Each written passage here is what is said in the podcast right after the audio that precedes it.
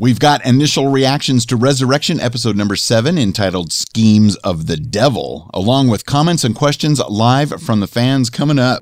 Welcome to Resurrection Revealed.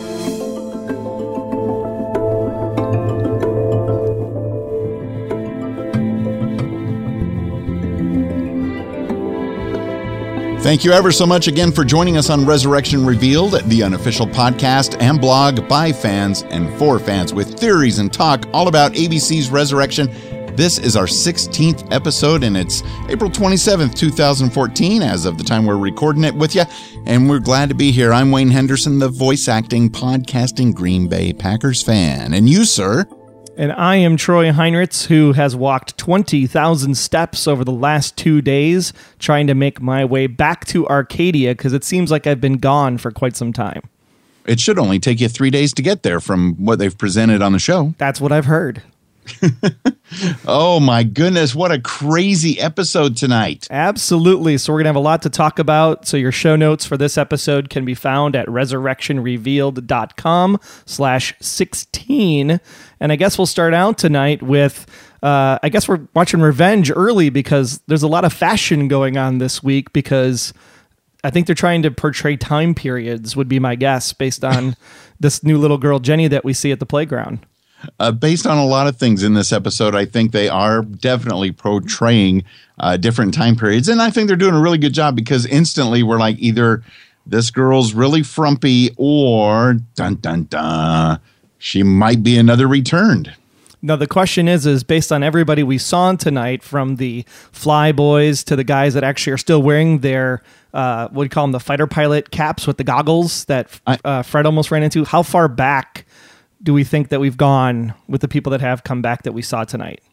Uh, if I had to guess, I think uh, we're back to maybe as far back as the 1920s. That was my thinking as well, because I figured it's got to be maybe right after slavery, because the um, African American couple seemed like they had nicer outfits than they probably would have had back in the 1800s. So I would think from that guy's bolo hat sitting at the station, I'd said 1920s, maybe World War One, but some of them also look World War Two. So maybe it's 40s. I'm not sure. Somewhere's in the range. They are coming back in droves. I, I had to stop taking notes for a while because I'm like, I can't track all these people anymore. We're going to need a listener to coherently put this thing together because if next week keeps up at this pace, you know, the uh, population of Arcadia, Missouri is going to double in one episode. Well, the one thing that you need to know is that if you're at work and you have that either, you know, what do you call it, the swoopy screensaver that turns different rainbow colors, you might not want to have that on because you might just freak out somebody behind you. That was one scary screensaver because obviously she's using a frightening edition of uh, Windows, possibly. I, I that that kind of just sucked me right in. Yeah, it wasn't even so much that she was typing on the computer. It was just the screensaver that was like, whoa, what is that magic box? Oh, uh, man. Th- this episode was wild. I mean, it was everywhere. It seemed like a two hour episode crammed into an hour because the just looking at our notes at the number of things that we jotted down during the episode. I mean, we've got everything going on because, of course, you know, between the new characters and everything, we get a little more of that uh, tension between Sheriff Fred and his brother because he shows up and first thing he says to Henry is breakfast with my big brother. What did I do wrong this time? And you can kind of see it right before he comes into the bar. The one question I had was, did he have a headache because he's like, oh, great, I got to talk to my brother? Or did he have a headache because he was on a bender the night before? Good question. Remember, he's not a morning person. No, he did make that awfully clear. So he must be working the afternoon or late shift at the sheriff's station. One of my favorite parts of the episode, besides all these people coming back, was how we had the characters asking each other the questions we've been wondering about, Troy, because we have Pastor Tom and Agent Bellamy, and they're asking Jacob, Jacob the question Can you sense Rachel the way we heard that you can sense Caleb? And we've been wondering that, and finally, someone else has the sense to ask, and Unfortunately, Jacob can't sense anybody else other than Caleb, and Caleb's gone now.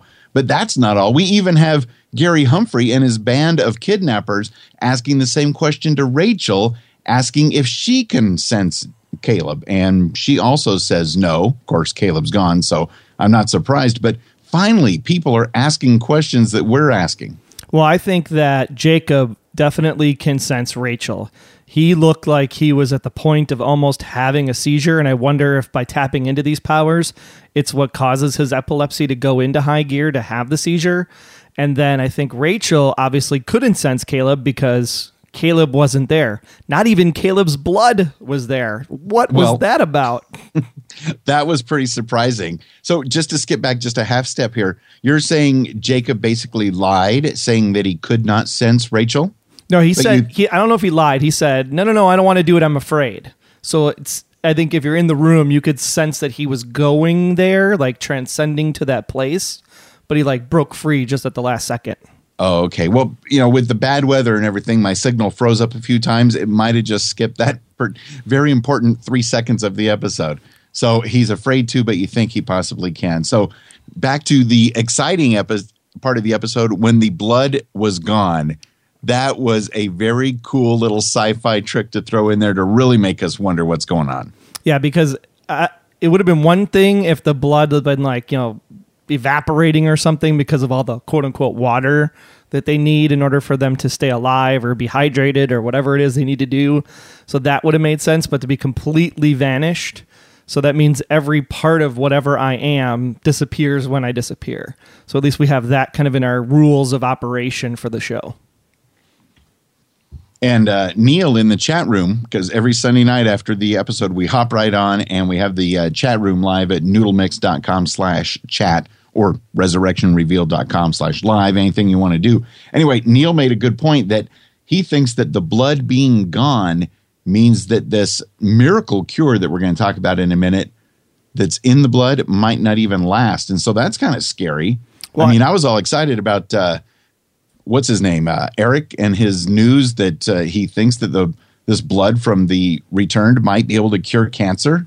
And now, because we're on this type of a show, the real question is: is, is Eric Ward really up to snuff?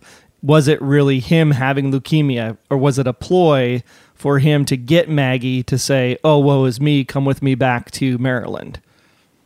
Oh wow! I hope that's not the card he's playing. I didn't even suspect that. That would be rotten, especially if I mean if he does have leukemia, he may not have very long, depending on how this uh, magic blood of the returned might be able to help people. And if he's just making it up, that's downright rotten. Well, at least he's a perfectly good scientist because he at least tested the blood to see if it would cure the leukemia versus just shooting him into himself right away and seeing what would happen. But I think that if this plays out and they do go back to Maryland and Eric does have some more time to test, I don't see Eric you know, not. I guess I don't see Eric not stepping back. I think he would inject himself with the blood to see if it cures his leukemia. That would be a dangerous move, but that's one way to find out for sure. Now, of course, we also had a lot of tension sitting on the edge of the couch because, uh, of course, we know that uh, our good buddy Gary Humphrey, well, he's not our buddy, Kevin Sizemore is our buddy, but Gary Humphrey kidnapped Rachel last week, and they're up in his cabin and you know that cabin, it really needs HGTV's Property Brothers to come in and give it a bit of a makeover, right? But she, I can't believe that the way that whole scene came together because we've got you know the light coming through the window, and basically even some of the other guys bailed on this whole kidnapping thing because Gary he's back on the sauce according to his wife, and he's a bit psychotic and he's angry, and he's there threatening Rachel. But I like how Rachel, though it did freak me out a bit, I like how she kind of turned the tables on him because she could sense that he was scared and of what she might be. And so she was talking about, well, go ahead and, you know, try to, you know, slice me with the knife. What if I am from the devil? That could you think this could even hurt me? And she's trying to turn the fear back around. That was kind of a slick move, but did kind of freak me out. Yeah, absolutely. And I want to know when we talk to Kevin Sizemore this week, that's right. Stay tuned for our full episode later this week. Gary Humphrey himself will be on the show. And I want to ask Kevin this question What happens when Rachel Part 3 or Rachel Cubed comes back, however you want to refer to her now, since this is the third iteration of Rachel, you know, in the red dress. So when she walks by Gary's jail cell, what's Gary going to do in that moment? Is he going to call to his God or, you know, is he going to basically go crazy and commit suicide? Well, I agree with Neil from Bowie, who says uh, Gary's going to probably freak out if that comes to pass. But then again, with the huge number of people showing up all over town, there's not even enough room to put all these people. Um, pretty soon, nothing's going to be surprising anymore to uh, Gary Humphrey or anybody else in the town. Like, for example, uh, Veronica Cartwright, her character of Helen. Wait till she finds out next week about all these other people that are popping up. Uh, like we learned from our interview with her last week, the, if you didn't hear it yet, it's at resurrectionrevealed.com slash Veronica. We, we find out that Helen might be someone we should consider a friend and not a foe. And uh, she's going to really want some answers, don't you think? Well, I don't know because if I have Gary, who's supposedly a Christian, on the board, and he's quoting Bible passages in a cabin with a knife and a bottle and kidnapping behind him, I don't know if that's the kind of Christian I want to be hanging around with. Well, true. There's you know bad apples in each bunch, and I think you know the uh, confusion mixed with the alcohol is what really uh, sent Gary down the wrong path. I mean, even his wife is is worried about him, and of course he he wasn't very smooth with leaving his truck in the church parking lot. You know, telltale sign. It's like obviously the alcohol has uh, numbed his uh, thinking capacity there. And I want to bring up something that the chat room has been talking about too, because once Gary does accidentally pull, and it was an accident, right? I mean, he didn't premeditatively want to shoot her, but she made the move to knock the gun out of her out of his hand. So the gun accidentally goes off. Rachel dies from gunshot wound. And then, of course, Rachel comes back. But the thing that we've been kind of teased over the last couple of weeks in these previews, and if you watch them, if you watch them, is that Rachel was standing over a corpse looking at a body. And I think most people had been thinking all along, well, Rachel's looking at her original body, you know, Rachel 1.0, if you will. And I kept saying to myself, it's like, how can she be looking at 1.0? Because it's been 12 years. That body would have decayed. It would have been waterlogged if she did fall in the river, you know, maybe preserved in the water, but it's been 12 years. The body's not going to look exactly the same way that she does standing in front of it. So when we got to this scene and Rachel got shot, the light went on in my head. It's like, oh, duh, she's coming back a third time. And sure enough, it was. So our PSA for this evening is don't watch the previews and don't watch the spoilers because it may just ruin the shock and awe for you. And I think that part of that, I think, just could be bad editing, lack of attention to detail by the ABC promo editors who are as confused by everything going on as other folks and just had no idea that what they were editing in was something from a later episode. Because I, I, I, see no excuse for uh, letting out that kind of spoiler information if you do watch the promos. I'm going to stop watching the promos. Usually I do watch them and because I know that they lead us astray on purpose sometimes. But this time it was like what we used to see on Battlestar Galactica all the time where they basically gave away the farm. But one thing I wanted to bring up because like you said it's kind of an accident the whole shooting situation there. But I am going to say, stupid move, Rachel. You're a pregnant woman with a baby inside don't go playing the hero and getting yourself shot. If nothing else, whether you're afraid for yourself or not, because you're a return. What about the baby? I just thought that was ridiculous move on Rachel's part. Well, that's at first where I thought she got shot was in the gut, and then I was like, oh, at least she got shot high. Maybe they can maybe Maggie can save the baby. But obviously the baby's not probably far enough along. But at the same time, the biggest question for all the resurrection, as we're calling them now, res heads, you know, if the res head theorists out there can basically come up with does Rachel 3.0 know anything about Rachel 2.0's memories? Because she came back in the red dress, not the clothes she died in the second time. Good point. Good point. So, in other words, I also am wondering is she pregnant still? And if she is, obviously, with the red dress as a signal, she would not uh, necessarily know it just yet. Well, we have to assume that she at least knows as much as she did when she came back the second time because she's right. in the same dress, which means she has to be pregnant, you know, if you play by the rules, right? Now, if she has memories of Rachel 2.0, then there's a possibility that maybe the baby isn't in Rachel 3.0 because the baby died. But then you would have to assume that because in Rachel 2.0, the baby came back after dying in the river going off the bridge, then the baby would have to come back in Rachel 3.0 as well. And we're still not sure if it's baby 1.0 or baby 2.0, depending on how the resurrection type of thing happened. I, I just hope the baby's okay because otherwise I'm not going to be happy with uh, Rachel no matter how many times she comes back. Well, if you go with the spirituality concept of this, you know, because we have that picture of of uh, Barbara holding either Jacob or possibly Maggie at the tomb, where it looks like a Virgin Mary kind of holding a child. You know, no one's ever really done a paternity test to find out if it really is Tom's. So, could it be an immaculate conception story as well? Oh my! Troy's laying it out there. I had no thought of that possibly happening. I just wondered if the baby was either Pastor Tom's or some other man's. Yeah, it, it, things could get really wild and complicated if they throw that into the mix. Now, I love the one thing though, and it and this kind of goes back to the spirituality concept of the show as well, is the whole healing blood. You know, because if you go with the whole, you know, if Jesus Christ's blood, you know, washes away sin and death and all of that jazz, well, then this blood being able to cure all illnesses, I mean, obviously that ties into the spiritual concept as well. Good point. Good point. Now, I the other part that I really liked was how Fred, when he starts realizing that almost everybody is starting to come back now, his first thought is to look for his wife Barbara, who passed away, and she's not home.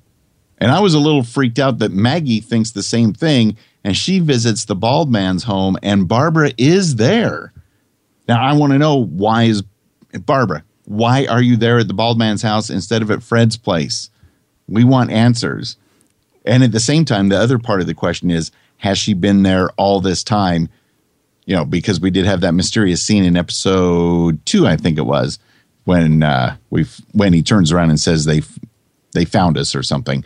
I think Barbara has been back for a while just not sure how long. That's the key, the wording in that phrase, because I want the rest of the res heads to go out this week and before our Thursday show, watch episode two again and confirm if these are the words, because I remember the words clearly being, she found us, which led everybody to believe that there was maybe more than one person in the house. Now I'm starting to believe that maybe Sam Catlin died also and the reason why Barbara came back is because Barbara and Sam came back at the same time together. And they've oh been, my! And they've been hiding out this whole time until everybody else starts coming out of the woodwork. You know, Troy, when when I saw the the photos you posted online on Facebook the other day, way up high on top of that tower, I think that that event has really caused your theories to go into high gear because you're coming up with some uh, humdingers. Well, I mean, everything in this show, every word, every line, we're getting to that point now where it is kind of like lost, where every single thing could mean a different thing. Like there was one really good line by Maggie, and I'm going to have to look at it for a minute because I wrote it down and I don't remember exactly what it was. So, Wayne, go ahead and give me a theory while I look that up really quick. Well, I've got this theory, you know, about the aliens. You know, Ray was talking about that. And that's one thing they kind of toyed with us in the promo at the end of last week's episode, which I'm not going to watch any more promos after what happened. But the way they showed, uh, I believe it was uh, Agent Bellamy driving down the road and looking up into the sky with a look of shock and awe on his face. I'm thinking, oh my, they're trying to make us think that there is some sort of UFO, flying saucer, or something hovering up there because why else would he be looking up at that angle? And they got us. They got us. So I don't necessarily think it's aliens, but it really, if it were aliens, I could see where a lot of these things would fit into it. I I kind of hope that it is aliens behind it. Is that weird for me to hope something like that? I don't know. It. I think that you're still going to get the no answer at the end of the day.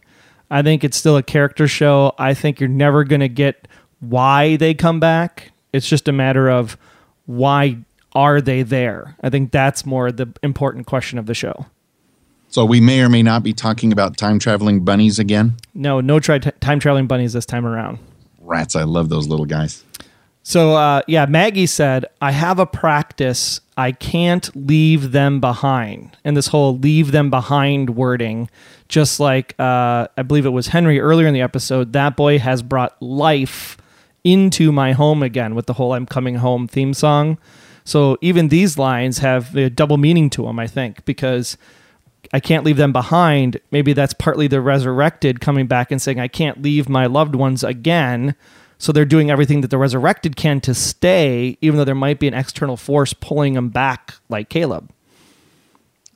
True. That, th- those could all play into it. Plus, I think in the back of her mind, she might have been thinking, without saying aloud, that she's hoping to track down her mom and that might have been one of her real motives was she can't leave she needs to be here and try to track down mom yeah that's what i think too so it arcadia missouri an exciting place I, I loved like we touched on a little bit earlier how everybody was in their different uh, time period clothing because yeah. that guy that comes stumbling into the sheriff's station, he's surprised the roads are paved. When did that happen? He's scared of computer screens, and who wouldn't be? And then we've got a lot of servicemen coming back. Well, here's the one thing that kind of tripped me up with the guy coming back into the police station, right? Because he's like, okay, the road is paved. He's like, what the heck is that magic box thing? And he's like, this is going to sound like a stupid question, but what year is it? Or when am I? Or whatever he said if I'm from like the 1920s, 30s, 40s, 50s, whatever it is, right? How would you even think up the concept of time travel to ask that question? That's the one thing that's sticking in the back of my head. Like he knows something more, which leads me to believe that he's aware of the time travel concept, even though he's in a period clothing. So that has me scratching my head a little bit. I don't know. I'd like to think that if something like that were to happen to me, that that would be something that I would ask about. But if you if you have never even heard the concept of you know E equals mc squared and Albert Einstein and all that stuff, if you were before that time, would you think time travel, the future, going to the future, is a possibility?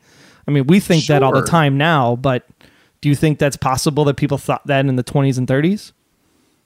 I don't see why not. I mean, with some of the Jules Verne things that go way, way back to what the late 1800s or something like that, he had some wild stuff. Uh, I don't know. Just everybody obviously still looked like humanoids.